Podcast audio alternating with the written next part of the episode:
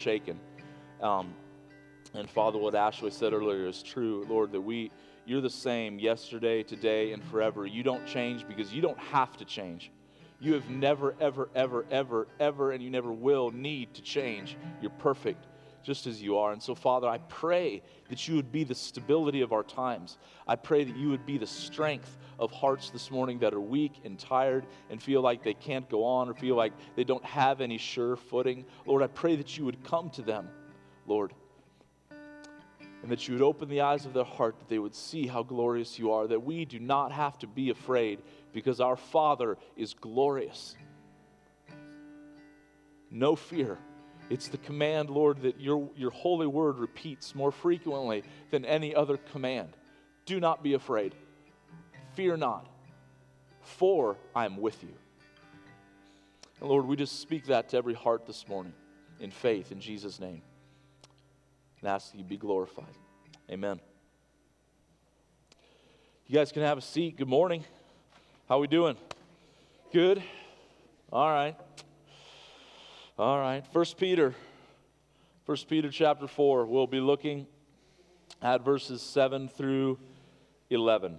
Um,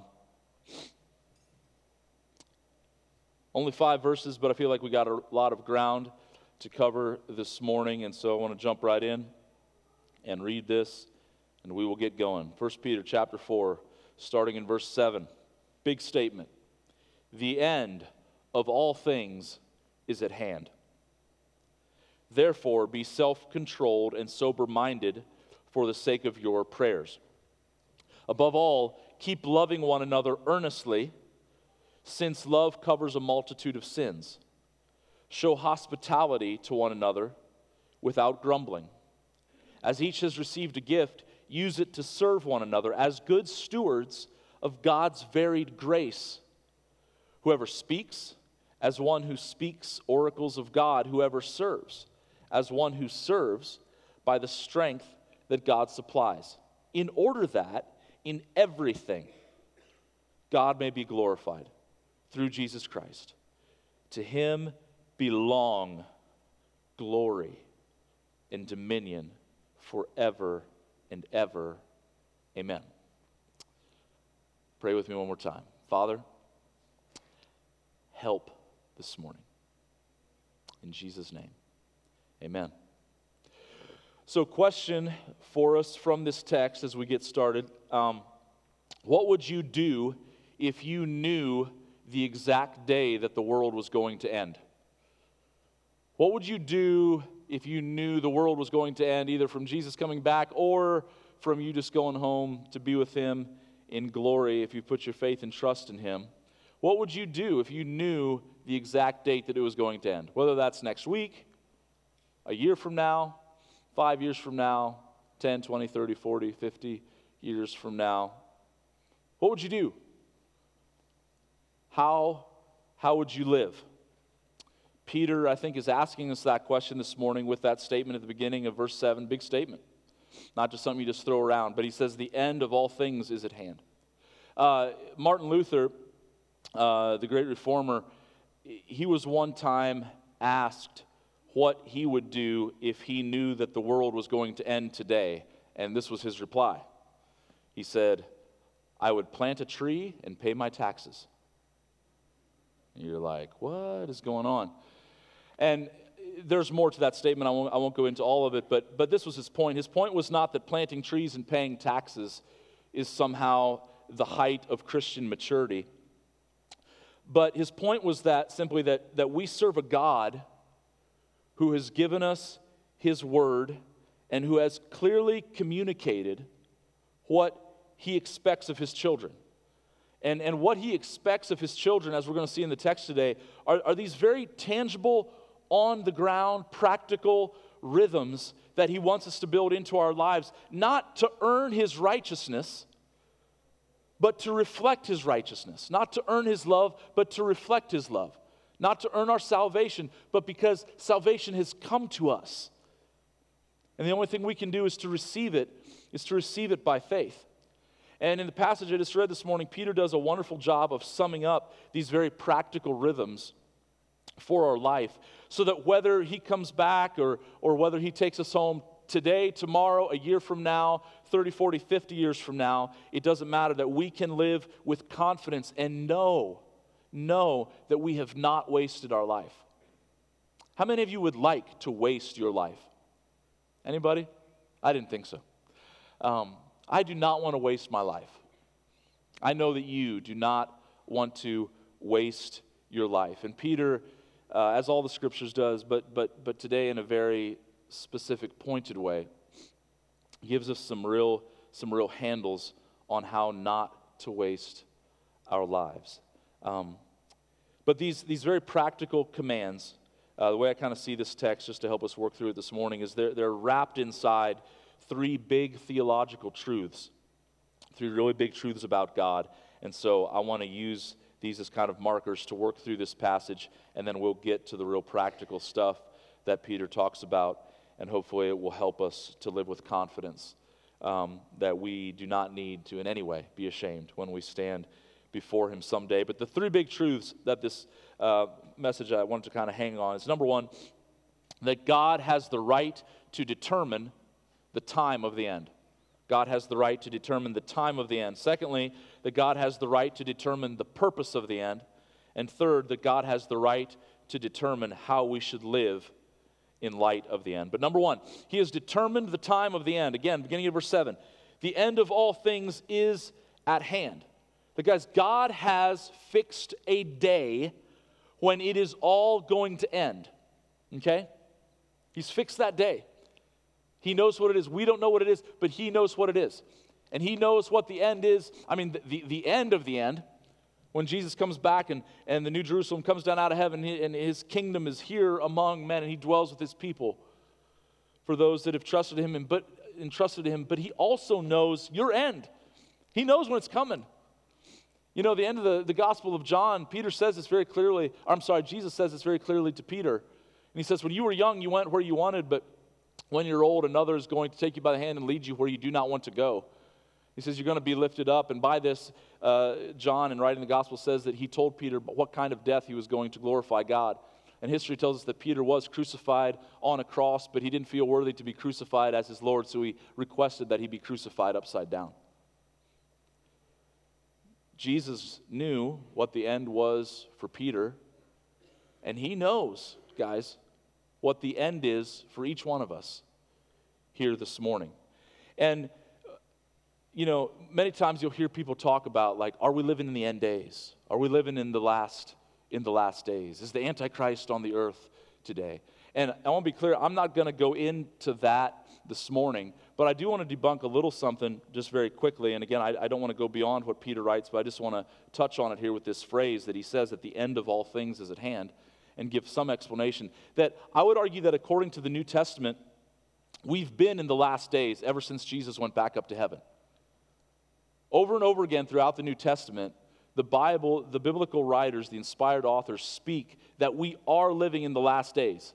It's not just coming and we've not just entered into it. It really don't need to debate it. Ever since Jesus ascended, we've been in the last days. Acts chapter 2, the day that the Spirit of God comes upon the church for the first time at Pentecost, Peter stands up and he says, He stood up with the eleven, lifting up his voice and addressed them, Men of Judea and all who dwell in Jerusalem, let this be known to you and give ear to my words. For these people are not drunk as you suppose, since it is only the third hour of the day. But this is what was uttered through the prophet Joel. And then he quotes from the prophet Joel in the Old Testament. He says, In the last days it shall be, God declares, that I will pour out my spirit on all flesh, and your sons and your daughters shall prophesy, and your young men shall see visions, and your old men shall dream dreams. Peter said, That's happening now.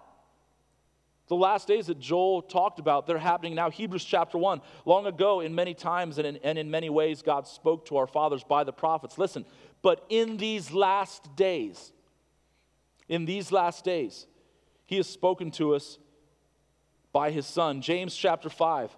Come now, you rich, weep and howl for the miseries that are coming upon you. For your riches have rotted, and your garments are moth eaten. Your gold and silver have corroded, and their corrosion will be evidence against you and will eat your flesh like fire. Listen, you have laid up treasure in the last days. James is speaking that to his hearers at the time. It's for us roughly 2,000 years ago. So, yeah, we're living in the last days. And I think maybe the best way to illustrate this is if you have an iPhone, uh, I don't know if you'll be able to see this or not on the iPad, hopefully I can do this and get back to my notes. But most of you, like on your iPhone, or if you have an Android, shame on you, get an iPhone. Uh, but, um, well, that's another sermon for another day. But, uh, you, you know, you've got like this little clock, you know, app or whatever. And you have a couple different options, but over here on the left, you have the stopwatch option and you have the timer option. And the stopwatch, of course, you just you hit start and it just starts going. And, and what I'm trying to say here, guys, is that most of us think that all of human history, world history, the history of the universe, is just running on a stopwatch. That you hit start and it's just going to kind of kind of go on forever. It's just going to go on forever. And yeah, you know, people come and go, but it's just it's going to keep on going. And what I'm telling you is that that's not what the Bible teaches that the Bible teaches that it's a timer and it is counting down. It is counting down for you individually, and it is counting down for the entire world corporately. Here's the catch we don't know how much time is left. You're like, of course, the million dollar question is why doesn't God tell us? I would like to know how much time is left on the timer. You know what? I better turn that off. That's going to beep in the middle of my sermon. Sorry. Done. Okay. If I could have timed that right, that would have been a cool effect. Like right at the end, to beep goes. Anyway, I'm not that good. Um, but guys, it, it's, it's, it's counting down. And it is to God. And, and what, again, my, my, my big point here, the theological truth is that God has the right to determine the time of the end. It is his right to not tell us also. And in his wisdom and in his unbelievable purposes for the advancement of his kingdom, his glory, and our good, he has done this. And I, I, like what Chuck Swindoll says about speaking of prophecy in the Bible. It is tantalizingly detailed, yet frustratingly vague. And so, throughout all of history, you've always had people that are like, this is when he's going to come back. And of course, you know, back in the 80, 88 reasons why Jesus is going to come back in 1988. Anybody? Remember? Yeah. Oops. Missed that one. And throughout history, you've always had people that have done this, but it is to God's glory that he has the right to determine the time of the end. And the church of Jesus Christ throughout history has been primarily motivated by this promise of his return. And it is this enduring promise that has always spurred sacrificial service, sending, and speaking of the gospel. And is the reason why the gospel has advanced to us today, that the gospel came to us, each one of us. If you know Jesus as Savior, it has come to us in some way, shape, or form, probably because somebody somewhere was motivated by this truth of Christ's return. And here's the deal, guys, is that if we are not sacrificially serving, sending, and speaking the gospel to others, then we need to go back and determine if we are motivated by the same thing, by the same promise of his coming that brought the gospel to us. I mean, I already said this morning, like this passage, we're going to get to it here towards the end, like it's full of practical advice, but this book does not exist to just like give you a bunch of little practical things just to tweak your life. I've told you before, like we are such, we're such tweakers. Like, just give me some practical things, and this is all about life improvement, and I'm the center of this, and it's my instruction manual for life. That's not what it is. This book tells us about God and what He's doing in the universe. And what He's doing is working all things together for good to glorify His Son. And that's actually the second point here before I get ahead of myself. He has the right to determine the purpose of the end. He has the right to determine the time of the end, but he has the right to determine the purpose of the end. If you'll jump down to the end of this passage, again, after he spells out these practical things that we'll get to,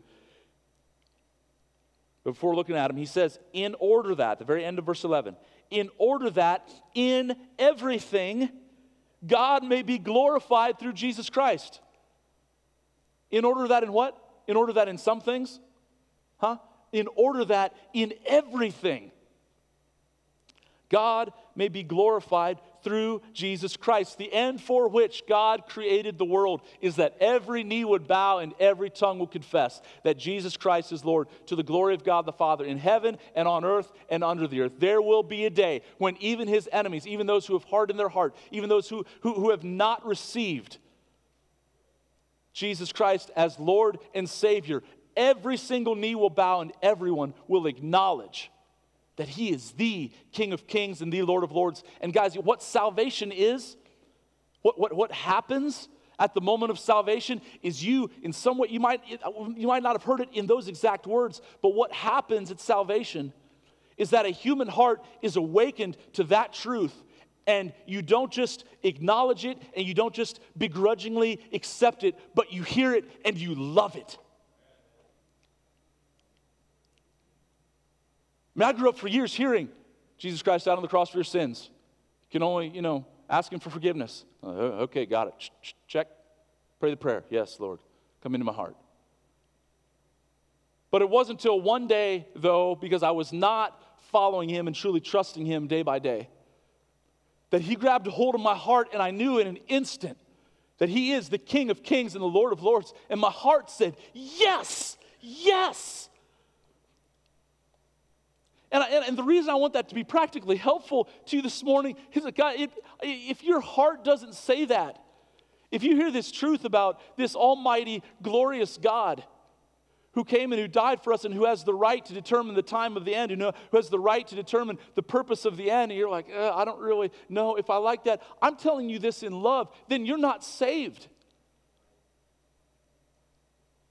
And, and I'm, and I'm telling you that not in any way to condemn you but so that you can be saved. That you, that you can trust Him. And say, God, I need a new heart. I want to love you. It only makes sense that we would love the most lovely thing in all of the universe, right? And that most lovely thing is not a thing, it's, it's a person, it's Jesus. It's what, it's what salvation is. Colossians chapter 1. This is all throughout the Bible. He is the image of the invisible God, the firstborn of all creation. Excuse me.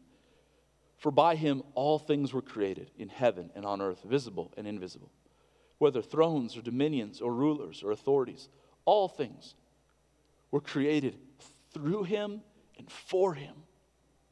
He is before all things, and in him all things hold together. And he is the head of the body, the church. He is the beginning, he is the firstborn from the dead that in everything he might be preeminent. For in him all the fullness of God was pleased to dwell, and through him to reconcile to himself all things, whether on earth or in heaven, making peace. How did he make peace? Making peace by the blood of his cross. He is good. This is where the entire history of the universe is going. Cannot be stopped. It is the purpose that God has determined for the end. Um, many of you guys know that we, Hannah and I recently, and the boys recently moved, we took them along, we took the boys with us. Um, we recently moved out to Lake Buckhorn, and uh, uh, I'm praying that God would give me a, give me a pontoon someday, but anyway, that's another story. I'm, I'm kidding. I'm not really proud. I mean, well, I'd kind of like it anyway. But we have a canoe right now. Is what we got. So it's the first step, you know, to getting a pontoon maybe. And uh, so the, we've only taken it out one time, me and the boys, but and we just took it. There's a couple like ponds back in there, and I get there's a lot of creeks and springs and stuff kind of feeding into Buckhorn. And anyway, we took it. Uh, me and Rowan and Ephraim, anyway, we took it out one time to the pond, and uh, I was rowing, and you know, I thought this was going to be this, you know, relaxing little thing, but really, it was like all I did was yell at them to hold still the entire time because I was afraid. Don't move! What are you doing? You know, they wanted to fish. I'm like, sit still. No. Uh, just hang it over the side. You know, the fish will come because I did not want to tip. Um, but anyway, but it was amazing to me that like even using the word current would be an overstatement because there wasn't really a current, but I, I, think there was like a drainage on the one end, and, and, and so there was maybe real light current. There was just a little bit of wind. But it was amazing to me how I, I had to constantly like get this thing turned where I wanted it to go.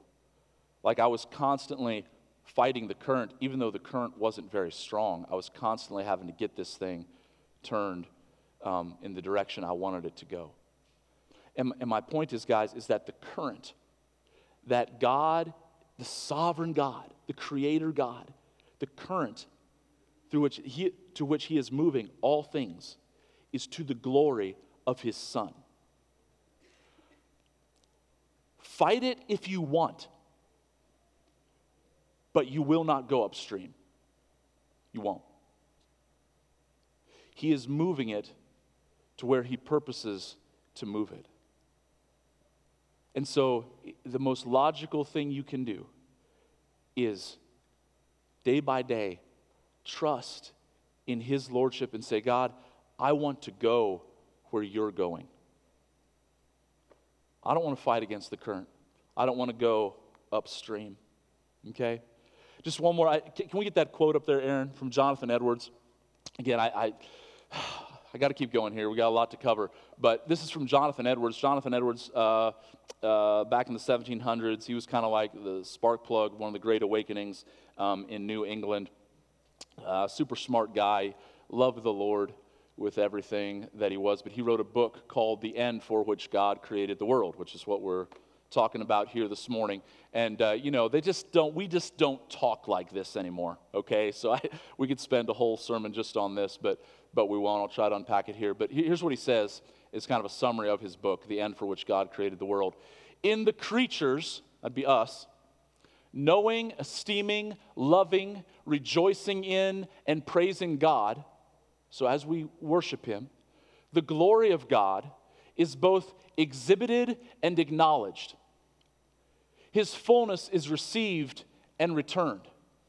Here is both the emanation and remanation. I had to Google what remanation meant, and uh, it means that it just it means returning back to the source, returning back to that thing from whence it came.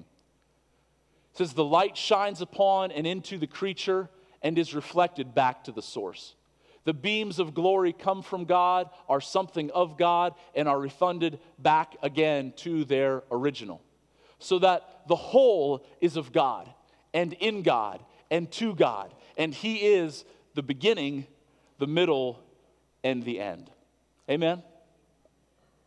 All things are from Him and to Him and through Him and for His glory. And what Jonathan Edwards is saying is that God is the river source and He is the ocean also into which the river flows. And our lives are caught up into His current whether we acknowledge it or like it or not. But I pray that we would like it. I pray that we would not just like it, but that, but that we would love it. That we would say, actually, if you'll look, the very last word of this passage. What's the very last word? To him belong the glory and dominion forever and ever. Then what? Amen. Can you say amen to that this morning? Can you say amen? Like, since, can you say amen? That's what it means to be a Christian. Lastly, because he has the right to determine the time of the end and because he has the right to determine the purpose of the end, he also then, by implication, and this is what we see here, these practical commands, he has the right to determine how we should live in light of the end. Okay? He is Lord over our, our lives. And there are four very practical things. Uh, that's, that's eight, one hand. Four. Four very practical things uh, that Peter lays out for us here. They're very straightforward. Number one, how should we live in light of the end? Prayer should be a priority. Prayer should be a priority. Verse 7, the first thing that he lists, and this is in the, there, there's four commands. Three of them are horizontal, having to do with our relationship with other human beings, other people. The first one, this is the only one, is vertical. This is where we start. He says, Therefore, be self controlled and sober minded. But listen, not just for the sake of being self controlled and sober minded. He says, Be self controlled and sober minded for the sake of what? Prayer. That we can, that we can pray. We got to go up before we go out. And if we flip that, guys, it just, it just doesn't work. Again, this is very practical. Peter's trying to shepherd us well here and help us to live a life that is honoring and glorifying to God. I've had this, I, my cohort for the E2 course met this morning at Burger King at 7 a.m. Um, if you guys ever wondered what all the people do at Boyd and Wurthmann's every morning on Sundays when Boyd and Wurthmann's isn't open, they go to Burger King. That's where, that's where it's at. Anyway, um, that had nothing to do with anything that I have to say, but anyway, just, just in case you wanted to know. But, but I shared with them this morning, I've had this little phrase rolling around in my head, and it's, when I say it, I, I told the guys this morning, I, I, um, it's going to sound like kind of a Captain Obvious type statement, you know, like, well, well, duh, yeah, of course. But, but I think we miss this. And it's been helpful to me lately. Here it is Things happen when you pray that don't happen if you don't. Right? Things happen when you pray that don't happen if you don't. I can't explain this because you guys know, man, I'm I love talking about the sovereignty of God. But man, we misapply that all the time. God is sovereign, so, you know, my prayers don't really matter. I mean, He's going to do what He wants to do anyway. Wrong. Wrong. That's not the way the Bible talks. The Bible never talks in a way that says, God is sovereign, so don't worry about it. The Bible talks like this God is sovereign, therefore seek His face. And when you do that, He hears you and He'll change stuff. And we don't always know exactly what it is that he's going to do, but things happen when you pray that don't happen if you don't pray. And so, guys, there's a, there's a level of responsibility here that he's given us. And not just responsibility, but, but of joy, of privilege. That we can come before this throne of grace to find mercy and grace to help us in our time of need. Ephesians chapter 3, one of my favorite verses in all the Bible, 20 and 21. Now, to him who is able to do far more abundantly than all that we ask or think, listen, according to the power that is at work within us. Guys, we, we, gotta, we gotta pray. Do you guys ever get, can, can we just be honest here for a second? I mean, we're in church, so let's be honest, okay? Can we? Okay. Do you ever hear testimonies or stories of the supernatural and how God has miraculously answered prayer? And do you ever get jealous that you've not experienced that? Anybody? I have. Guys, we don't have to stay there. Things will happen when we pray that won't happen if we don't. And if we seek His face, like there's it's not like this special group of people that, you know, well, God answers prayer for these people because they're just so holy. And he loves them a little bit more than me. I'm just an I'm just an average Christian. What does that mean? Right? There are no average Christians.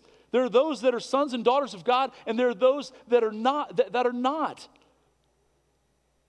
And if we, his people, turn and seek his face and call upon his name. He's going to hear from heaven, forgive our sin, and heal the land. And I want us to be those people, just very practically here, uh, announcement slash practical application to this sermon.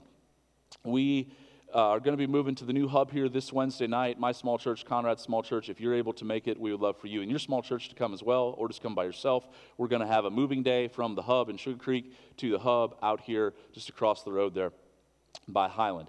Um, when we move out here, we are going to be switching our prayer times from Wednesday and Friday mornings at 5 a.m. to 6:30 a.m. Um, we're going to be switching them to Tuesday, Wednesday, and Thursday, as well as Sunday mornings here from 8:30 to 9:30. Tuesday, Wednesday, Thursday, 5 a.m. to 6:30 a.m. Um, I promise you, I do not enjoy getting up at 4 o'clock in the morning any more than you do.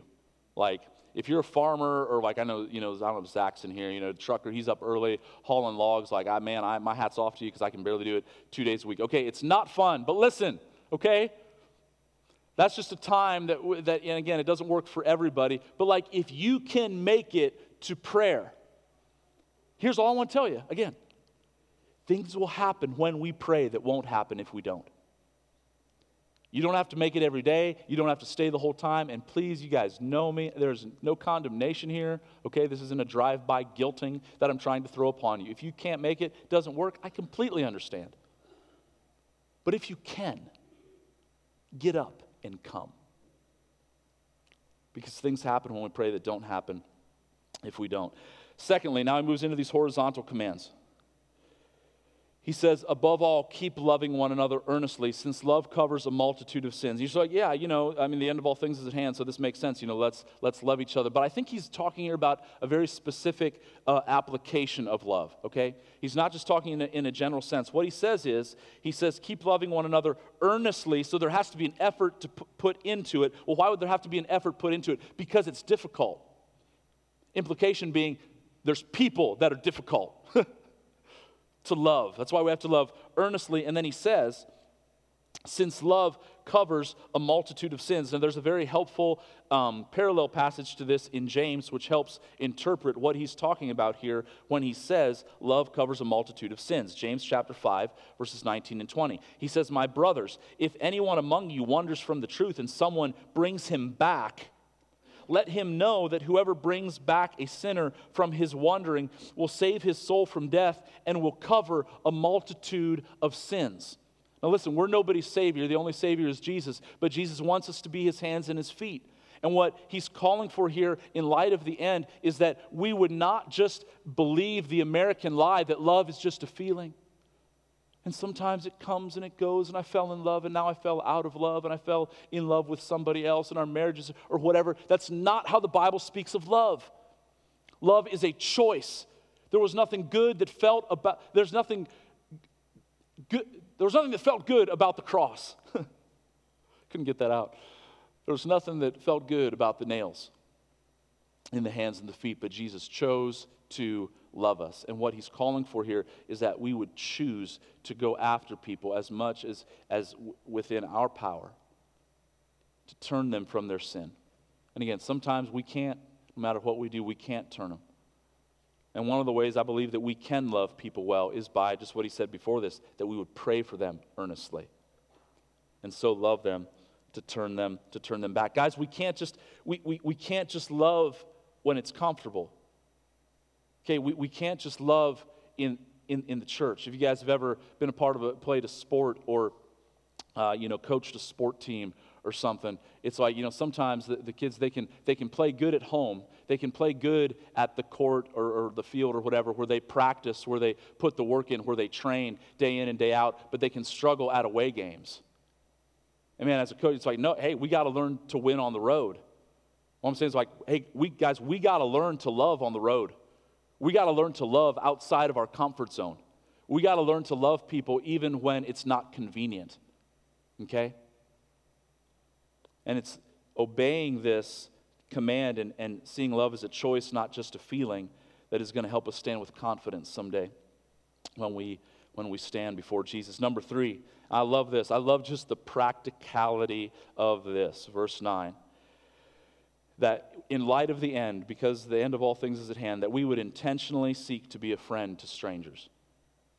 Verse 9, let me show you where I'm getting this. It says, Show hospitality to one another without grumbling. This word for hospitality, quick little word study here in the Greek, it's philos xenos. It's literally two words. Philos in the Greek means friend, xenos means stranger. It's that you're the friend stranger. The idea being that you're the friend to strangers. And again, it comes across here as kind of like, like, like, like, a, like a verb, like, like a command, like show hospitality, like do something. But in the original Greek, it's an adjective. The reason that matters is that he's not telling us to do something as much as he's telling us to be something. To be a friend to strangers. Very practically, okay? And again, what, what I love about this is what would you do if, the, if you knew the world was going to end or you were going to die a year from now? We might think, man, I got to travel all around the world and I got to go, you know, continent to continent and country to country and tell everybody that I know about, about Jesus. Well, I, I mean, maybe like if God tells you to do that, or you could start by just being a friend to strangers right in the world in which you live, right around you. And Peter's saying, in light of the end, here's what I want you to do I want you to be a philoxenos, philoxenos, a, a friend to stranger to strangers. Here's one thing just that I've noticed just over the years, okay? If people have open hearts, if they have hearts that have been touched by the gospel, open hearts lead to them opening their homes. But here's the other thing that's true and it really is, is that sometimes you don't feel like doing it, but open, opening your home will also open your heart.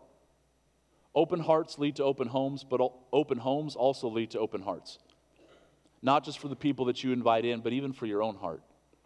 I was, uh, Francis Chan is doing this like uh, house church thing out in San Francisco right now, and there was a little documentary that they did about what, what he's doing. They were interviewing this one lady, and you know, um, it's a house church movement, so they just they're constantly opening up their homes. I love this one lady. I, I don't know what her name was, but um, she said uh, they, they were talking about how she hosts every week, opens up her home, and she goes, "I hate this." She goes, I, she goes, This is not me. I don't like doing this. She goes, But every time I do do it, I'm always thankful that I did. Open hearts lead to open homes, and open homes lead to open hearts. Guys, one of the marks of the culture of our church that needs to be present if we're going to, ex- again, not just preach the gospel, speak the gospel, but exhibit the gospel, live the gospel, is we have to open. And get, guys, it's not just about like your actual home. I mean, that is a, a big part of it. But like, is your life open? Paul said to the Thessalonian church, we, we loved you so much that we ventured to share with you not only the gospel, but our very selves, our very souls. That Paul, in sharing the gospel, opened up his soul, his soul to these, to these people. And lastly, again, very practically, very practical, um, in terms of how we can live in light of the end that God has purposed to glorify his Son, is that we would just simply take upon ourselves an identity as a servant. As servants. Now, let me show you here, verse 10 and 11, because he's talking about gifts, but don't lose the main point. Verse 10 As each has received a gift, use it to what? To serve. Who? One another. If you notice here, you know, he, he, he says, you know, that back in verse in verse 8 that we're to love one another. Verse 9 that we're to show hospitality to one another. Verse 10 here that we're to serve one another. And he says, as good stewards of God's varied grace. And so, what Peter here is fleshing out for us, just in a very brief, it's, it's just wonderful how he does this.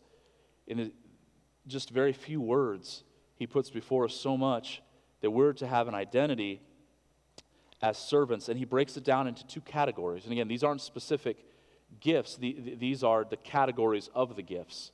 Okay? He goes, he, he basically says, you got people who talk a lot, and you got people who do stuff. He goes on and he says, whoever speaks as one who's speaking the very oracles of God, whoever serves as one who serves in the strength that God supplies. Now, hear me. Even if you have, if your gifting falls into the speaking category, that doesn't mean that you don't do stuff. And if your gifting falls into the doing category, that doesn't mean that you don't speak. But it means that primarily, this is where your efforts can go and where you're gifted, and you've been gifted. How? According to God's very grace. Like, He's the one that's made you the way He's made you. Embrace it. Don't try to be something that, that you're not. And, guys, another key to Christ being manifest among us, and for those of you that have been taking the E2 course, you know we've been talking about this week in and week out. We're going to be talking about it again tonight at our next big group meeting. Um, is that, like, we have to awaken the spiritual gifts, listen, not that we don't have, but that are already inside of us for God's honor and for His glory. He has not given us Remember the parable of the talents that he told. He's not given us these talents, these weighty things, for us just to bury them in the sand and to give them back to him when he returns. He expects a return. And one of the problems with, with understanding gifting, like we're so behind on this in our culture, and man, I'm, I'm, we're trying as leadership here at Mercy Hill to, to get people into that. So this is actually the primary, primary reason why we came up with the E2 course was just to in some way try to move people, uh, people towards this end. That most many people don't even know that they have a spiritual gift. If they know that they have a spiritual gift they don't know what it is. If they do know what it is they don't know how to practically function in it like they don't know how to day to day use it. And even if they do know how to function in it they don't have any opportunity to do so and it's something that we have to together overcome for God's honor and glory. Because again, notice the flow of thought. We're to serve in the way that He's made us, whether that's speaking or doing something, but it's all in the end. We're back at the end at verse 11. In order that in everything God may be glorified through Jesus Christ. Amen. Worship team, you can come up and we're going to close. You know, there at the beginning, again, said, you know, the question we started with that, you know, if you, if you knew the time when your life or this world was going to end, how would you live? I mean, I don't know what came to mind when I said that, but Peter has spelled it out here for us pretty clearly, and I think this is just tremendously good news, even on a practical level, because he's not saying, hey, you better go hold stadium crusades like Billy Graham and tell millions of people about Jesus. No, we just need to be obedient in these things. And again, it's all in light of or in view of the fact that, man, it's not a stopwatch, it's a timer. It's counting down. And as we close this morning, I just want you to think about the time that you've been given and are you doing anything intentionally to steward what you've been given for His honor and for His glory? This past week, many of you guys know that uh, Sammy Detweiler, 13 years old, Eric and Lorene's son, um, he's an eighth grader at Highland. He's in uh, my oldest son, Ephraim's class. You know, they're, they're good friends.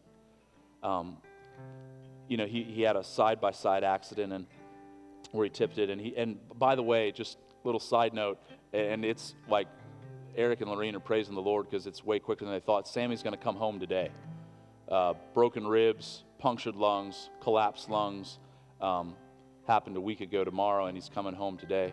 But anyway, last last Sunday evening, we were doing. I did with the older three boys, just kind of a family devotion. And don't listen, like, oh, Eric, you, are so holy. You do, but man, you do devotions with your kid. We, we like we're lucky if we do this once a week. Okay, so just full disclosure. But Sunday night, we did this, and what I usually have them do is I set this timer and I have them read a chapter as many times as they can in the 10 minutes till the timer goes, and then I just have them pick a verse and we talk about it. And I can't remember which one, uh, which one of them picked this verse, but they were all reading Ephesians 5, and one of them, the verse that they wrote down, was Ephesians 5, 15 and 16. He says, Look caref- carefully then how you walk or how you live, not as unwise, but as wise, making the best use of the time because the days are evil. And again, I think maybe this was just something more, more for my life than for anything else because I didn't even go back the next day and, and make it and talk about it again with the boys. But we were just talking about, like, the boys like, what does that mean? Make the most of the time.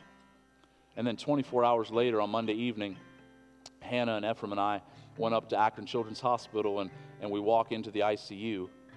And there lays Sammy, this athletic, healthy, 13 year old kid, eyes fluttering from being heavily sedated with tubes down his throat, on a ventilator, sucking blood off of his lungs. And man, it just hit me. Again, that verse came to mind.